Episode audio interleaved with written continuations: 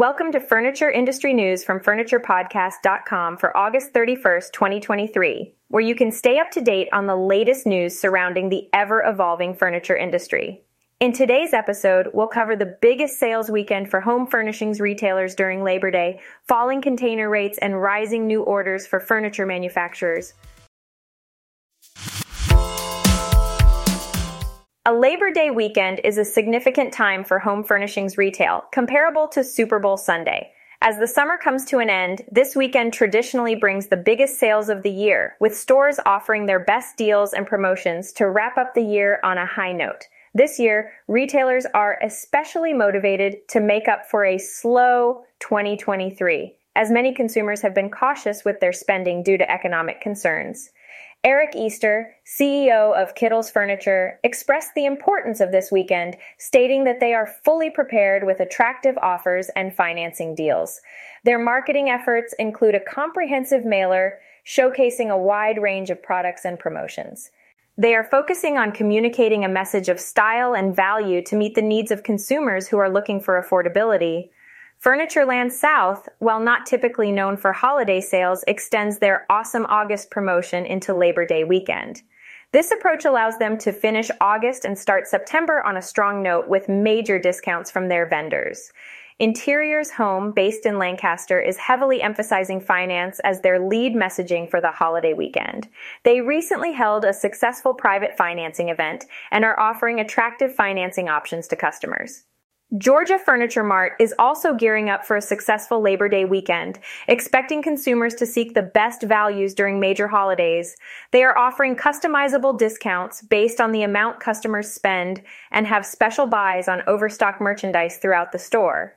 Overall, retailers are optimistic with the belief that Labor Day weekend can provide a much needed boost in sales and set a positive trajectory for the remainder of the year. Spot container rates in London have experienced a decline for the past two consecutive weeks, following a six week period of continuous growth. This week, spot rates dropped by 1.6% to reach $1,739 per 40 foot container, while the previous week saw a decline of 3.5%. Drewry's World Container Index tracking indicator reveals that spot rates from Shanghai to Los Angeles also experienced a reduction by 1%, with rates settling at $2,217. This follows a 5% decline in rates on this route the week prior. However, for the six weeks leading up to this decline, rates had shown a substantial increase of 38%. Rates from Shanghai to New York remained unchanged this week, remaining at $3,438 per 40 foot container. In comparison, rates on this route had fallen by 3% the previous week.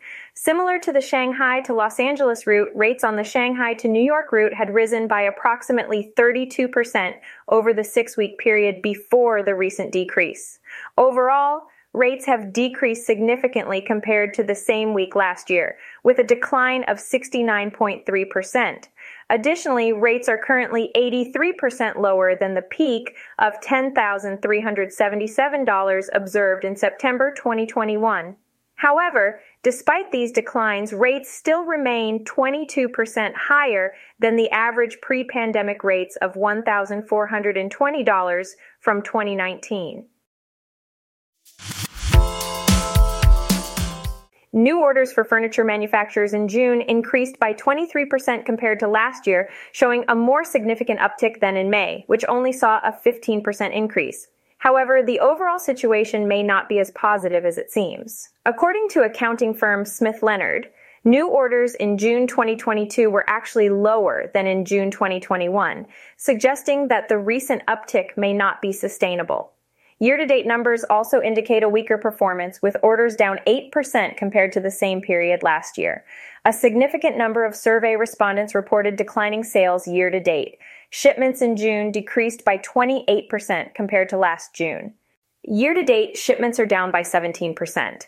Backlogs increased slightly in June as the dollar amount of orders exceeded the dollar amount of shipments, but were still down 58% from last June.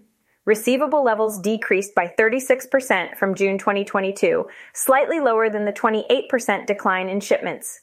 Inventories continued to decline, down 4% from May. The number of factory and warehouse employees decreased by 1% from May. Despite recent closures, Ken Smith, founding partner of Smith Leonard, believes that the furniture industry will find a way to overcome the challenges. He expects the industry to return to its normal pattern of ups and downs, although there may be more failures in the future. He emphasizes that there is still a demand for furniture and success can be achieved by focusing on selling one's share at the required margins.